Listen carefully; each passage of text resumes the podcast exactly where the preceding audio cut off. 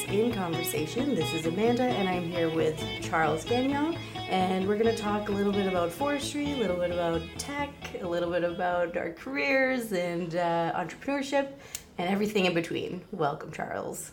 Hi. Okay. Um, do you want to do a quick introduction of yourself? I guess uh, I was born in a small uh, village, Saint Edouard de Fabre, in northwestern Quebec. I was born and raised on a farm, and we uh, basically, uh, at the age of 13, sold the farm, moved to southern Ontario, didn't speak a word of English. and uh, uh, basically, um, you know, the, uh, I always wanted to come back north, and uh, one day uh, I came up to um, Temiskaming, Quebec, where my parents were, and um, there was this mill that was uh, starting, so I started as a laborer and um, worked myself up to uh, becoming a corporate vice president. Wow, so you really did start off as a laborer, Oh, an operator, and just cut your teeth. Pike pole and a shovel at. Uh, Yeah, I, I want to hear all about that journey. So if you can, I, maybe it might be a long story, but I, I'm into it. Do you want to describe your journey in forestry? Yeah, it's uh well, let's put it this way. The journey I think started younger. Uh, everything that I did, I we were poor, but we didn't have much money, and when we moved to southern Ontario, so I I had to work, and so I started picking fruit, and. Um, as I worked for this farmer on the third year, I became his kind of uh, field supervisor. Uh, I worked uh, in a restaurant. I started as a dishwasher. I ended up to be head busboy and maitre d. I, I, everything, every job I undertook, I eventually became a supervisor or a manager. It, it was really funny.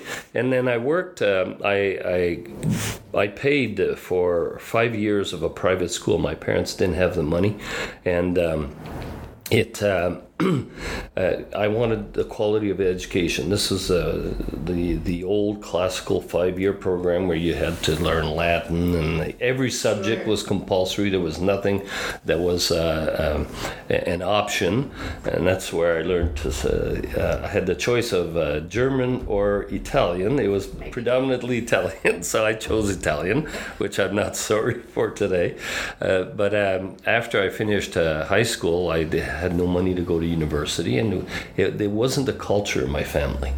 And so I went to work for um, at what at the time was called F.W. Woolworths. And Oh, Woolworths. yeah. Yes, I know. I know Woolworths. And I started uh, down as a stock boy down in the basement and eventually became uh, associate manager. Uh, I won the Associate Manager of the Year award uh, with Woolworths after three years. I had completed their management training program, which was a four year program in two years. And um, I wanted my own store. And uh, they said, You're too young. So I said, Goodbye. I went. I Very went, brave. Very brave. I, I just uh, uh, I was bored. yeah. I wanted to do something more. I went and worked uh, for a company called Standard Tube of Canada, uh, which was uh, they made all of the exhaust systems for GM, Ford, the three big automakers. This was in Woodstock, Ontario. Um, quick question. Yeah. Were those types of manufacturing jobs, I'll call them, readily available back then? Not really. Not Uh, really, because No. I feel like there there's a boom, then a lull, then a boom, then a lull. this is what happened. I got in. I was quali- uh, They had these aptitude tests and so on, so Sure. I passed that, and, and I, I became supervisor quality control. And I was there for six months. It was really you're you're you're talking about like 1972, where I'm making like over six hundred dollars a week. Wow, It was a lot of really money. awesome money. It closed because of the automotive crisis, as we have seen in Yeah. in, in years lull. 2000s. Uh, this happened at that time, Mm-hmm. and so I I'm, I'm single. I got my first car. I packed up my in my car and I moved north. I wanted to go back north. I was a northern boy, and especially I lived in 11 different places in southern Ontario. I mean, some places I liked better, but I wanted to go north. My parents were north, and so I I moved uh, to Temiskaming, Quebec, and. Um, And then uh, uh, I had heard about this mill that was uh, closed by an international company and that uh, employees were buying it. And so I thought that was interesting and that there could be a future for me there. And so I applied and they told me, we can't hire you until we recall all the older employees. So I went and sanded roads for, for um, so I, I moved, it was November. Uh, and and so my dad uh, was working in the, uh, for a, a, forest company called UOP, and uh, he was in charge of road maintenance. And so he says, "Well, you can sand roads." And in those days, they didn't have the sanders were a human being with a shovel in the back of a yeah, truck and throwing sand, sand, out on the road. So, anyways, uh, I did that for a while, and then uh, February eleventh, seventy four, uh, Tembec called me. And so they said, uh, in order for you to start working, you have to invest a thousand dollars. I didn't have a thousand dollars. Big money back then. So yeah, it sure was. Sure. So I went to the bank and I said, I've got the job. I need a thousand bucks. So they lent me the money, and I started. Uh, I'll, I'll, never forget. Uh, like I mentioned, the 11th of uh, February 1974. It was a 12th midnight to the 12 to 8 shift. It was close to like minus 35 and windy. And they had no orientation in those days. You just hard hat, you need safety shoes and gloves and go out there with a pike pole and a shovel and you had and an, on an eight hour shift you had uh, uh, a 15 minute coffee break and a half hour lunch that's it but and the pay was three three dollars and forty cents an hour was that considered good it was lower than standards okay. way lower than, than industry standards however the the um, uh, i think the incentive is that if the company's successful we get profit sharing oh, okay well the first year uh, I guess it was in in um, June '75. Uh, it had been a full year that the, the mill was in operation. They, we received a four thousand dollar bonus. I mean, in those days, that was a lot of money. Yeah. Plus, the thousand dollar loan gave me five hundred shares and $500 was kind of a loan to the company and we got a 17% return on that money like That's it was like wow you know i went and bought a new car fantastic it was really uh, good money but as i worked as a, a laborer and i and it, it, was what they called section 99 so you were uh, kind of a you would go wherever they needed they they had people missing and you'd go and work all over the mill. And I enjoyed working all over the mill. I learned operations. I got to meet a lot of people, but then I said to myself, this is not what I want to do in my lifetime. Yeah. And uh, so there was an opening for stores. Now, I had worked for Woolworths, so I knew what storage was all about and yeah. so on. And so I got the job. And uh, after a period of time, I I guess I was uh, I used to have up to eight people uh, at one time or other because they were doing a lot of construction in the mill, and materials would come in that would work for me. And the the I'll never forget uh, Jim Chandler, who's the vice president uh, of manufacturing, one of the founders of the company. He said to me, he says, "You're really good in managing people." He said, Why don't you go into human resources? Well, I had never thought about it, yeah. but I wanted to do more than what I was doing. And at that time, I, I was a bit disappointed, like that I wasn't moving further up. I decided to apply for uh, officers training in the, in the armed forces. Okay. And so I got accepted. And just before they called me for my medical, I met my wife.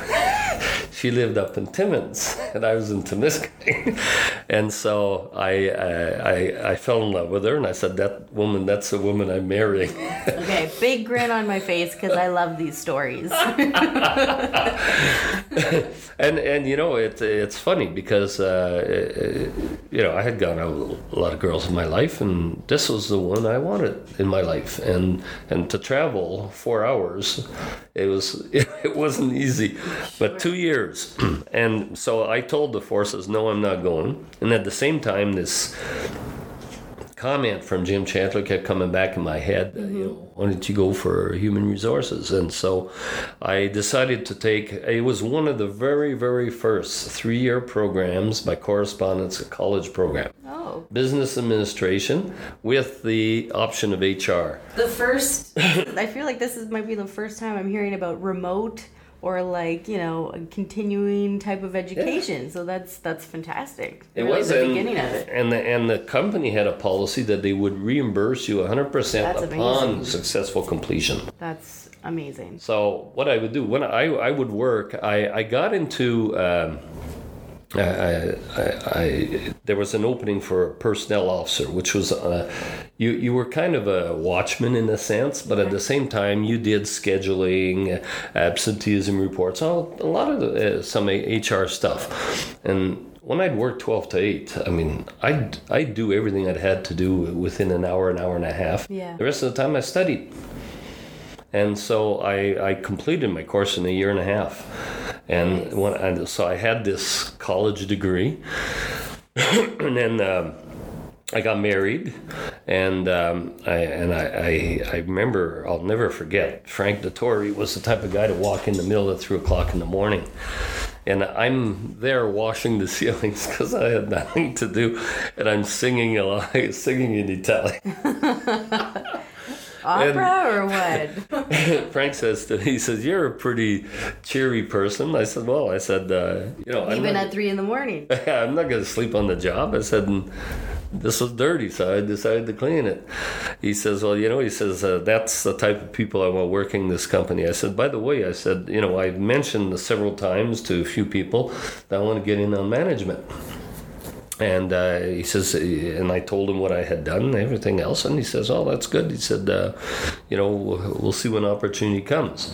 About six months later, he comes in again, and I said, uh, "You know, Frank, you know, nothing's happening." He said, "Young man, the first thing you've got to learn in life is patience." It was like a slap in the face. I No have one to wants you. to hear that. I, it was like a slap in the face. I was so disappointed, but then I started realizing he's right Yeah. you know i have to bide my time and things will come up. And surely it did. The the the personnel manager that was there retired and uh, so there was an opening for an assistant personnel manager and i got in. And then um, the company uh, well frank more specifically i mean uh, uh, he believed in, in people and um, yeah, he uh, he sent me a. Um, there was um, uh, an executive uh, management program at uh, uh, this was Western, excuse me, and uh, he said, um, "Are you? Would you be interested in going?"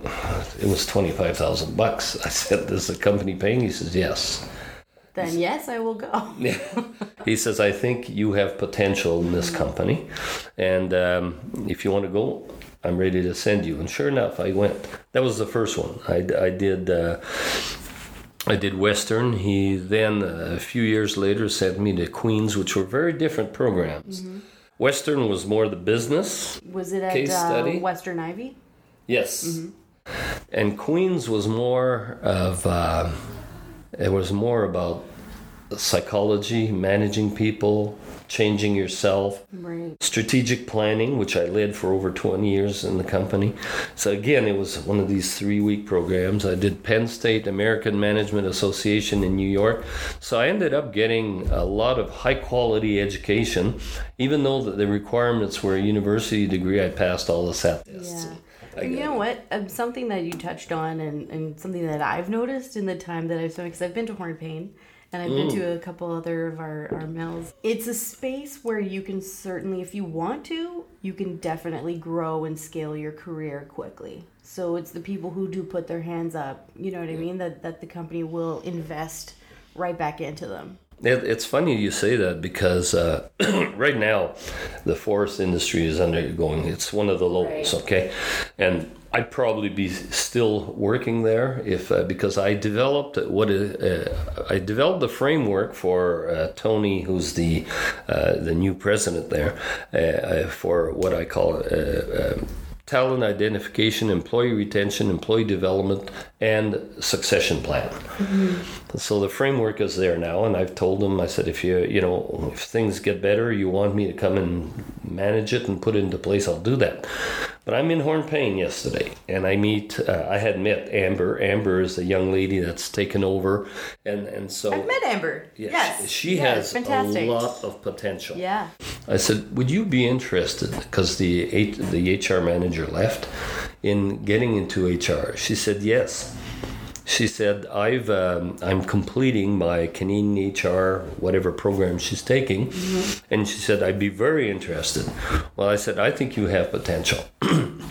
And so when I go back uh, home today, I'm going to call Tony and I'm going to say to, to Tony, here's what I think you should do with uh, Amber. Uh, we had the discussion, him and I, about it before, and, and that's one of the things is uh, the the new president. Unlike like Frank and I, we spent a lifetime together. He's like my, he's been my coach, my, you know, my mentor, my big brother. I I never wanted to insult him and say my father, but.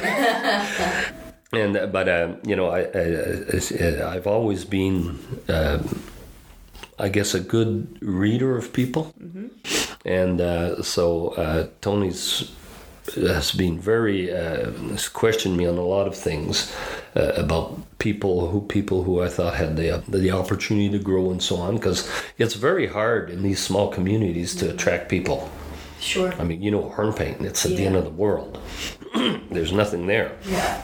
Yet it's a beautiful little community and so on so so we need to um, you see i'm still talking as if uh, white river is mine it's the way i've always been okay. But but we need to to take local talent and build it and that's how Tembec grew I mean, it, it recognized the potential of people within the company, Yeah. and it developed them and and you know I, I I've I've had a beautiful career thanks to to people who recognize the fact that a person can grow. Mm-hmm, mm-hmm. And also, it's nice to see those opportunities in smaller communities, and you don't necessarily have to leave, and you can reinvest in your own community by working for these companies That's right. and both improving yourself and contributing. And you know, uh, people think, uh, uh, you know, I have lots of family in the city, and uh, they think you know nothing because you're living in small rural towns. It's, it's totally different because you have the opportunity to travel probably more. You're more worldly, I find. Uh, you know, if uh, if you take the opportunities that it, it presents you. And with Tembec, I had that opportunity. We started in Temiskaming, and then uh, we got onto into an acquisition phase. And that's where, you know, like uh, you have to seize opportunity when it comes. And I, I can remember uh, when I became uh, HR manager, and I, we Frank and I went to meet the uh, the the premier of Quebec at the time, and we're coming back, and I said to Frank, I said, I have this dream about what I think I can do for the company. And, uh, and I told him what my dream was. I wanted to play a role to effect change and to help people grow and to make not only the company but the community successful, the region successful. And that was always Frank's dream also Yeah. to be builders and to contribute to improving the quality of life of everybody. At the same time, you bear uh, benefits. See, you're touching on something that I've come across quite a bit in my career, um, a very contemporary environment, in that um, companies, big or small, are always trying to establish their culture. And that includes what goes on in the day to day, the rapport of the employees. Do they see this as a place where they can build their career? Is this a learning space? Is it going to be stagnant? And establishing that culture has been, I'd say, at the forefront of every organization that I've worked with. So it's great to hear that you're establishing that within um, like uh, the companies that you work with now. Yeah, well, you know, the And it there are extends to companies the that community. don't that don't have Absolutely. and, and and and I know because we would buy companies that uh, you know basically ha- did not have that type of culture, and Yeah. to say, to, and you go in and you say now this is how we're going to operate, and Mm-hmm. no way we don't do that. We've never done that. Well, you're going to change and do it. Yeah, At the end of because the you day. know what? I, I maybe it's I don't know. Maybe th- it's just my opinion, but um, I find we maybe it's my generation too. We are working more and getting less because we don't mm-hmm. hear about the long term opportunities. We don't hear about growth within a company. So we're not invested because I know you're you could cut me the second you can versus growing a culture and having you know that uh, foundation for a community within that whenever we would buy a place and and after we we did the cultural change it depended on the place the location uh, it took time. But when people would come up to you and say i'm no longer a number i'm a person yeah exactly. that's what we wanted to do. Exactly. recognize you as an individual who contributes not only to the company sure. but we're going to help you contribute to the community also. Yeah. And and that's that's the the role that eventually I ended up with because after HR, uh, I still I always had under my umbrella HR. So I I had. Um, functional authority mm-hmm. okay over human resources uh, i went uh, frank one day came up to me and he said uh, we're going to start buying mills and he says i'd like you to um, become director of corporate relations. I said, "What's that?" He says, "You're going to tell me what it is." We we were doing a lot of. Um, not only selling products but also buying uh, chemicals from a, a, company that was uh, DuPont of Canada. Okay. And he said, uh, I talked to the president of DuPont, and you're going to go spend a week at their Mississauga head office. I went down, and so I met with HR, I met with public relations, I met with uh, uh, investor relations people. I, I spent a full week, learned a whole lot, and came back, and I put down on paper to Frank, here's what it would encompass. So, what it, it, it encompassed was uh, overseeing HR, mm-hmm. Uh, having pu- the public relations function, having the investor relations function. The when you say corporate relations, it involves the client, it involves the suppliers, yeah. and so it was a huge function. Uh, but that was my my gift, as I'm a people person. I get it. and and I was a pro- people problem solver. I could uh, anytime we'd have a problem, Frank would send me, and he'd send me with uh, carte blanche. So I had the authority also to do what needed to be done. But uh, we started doing these acquisitions, and then um, so he's, he put me in charge of, um, you know, I'd have engineers, operation people, HR people, and so on. We'd build a team, and we walk in, and we would basically change the culture. And the first thing I did in every of the 55 acquisitions mm-hmm. is I would meet all of the employees. And I would spend over an hour and a half explaining to them what our culture was, how we were going to manage this company, and uh, how we would treat them as employees. Uh, my biggest problem I ever had was management. biggest single issue in every mill was getting managers to change the way they were do, do you do find things. once they have that manager credential all of a sudden the drive goes away not not not necessarily the drive. They think that they're superior. Oh, okay. Okay. So can you teach an old dog new tricks kind of deal? type, of thing, and uh, and we're we're talking about you know employee engagement. We're talking about employee participation, employees in the decision making process. Yeah. That was like wow, this is you know no way, this is threatening.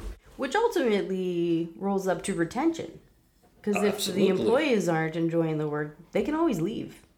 Exactly. And you know, in the forest industry, all of your mills, whether it be pulp mills, paper mills, or sawmills, are in remote areas. And it's you you don't have a huge labor market.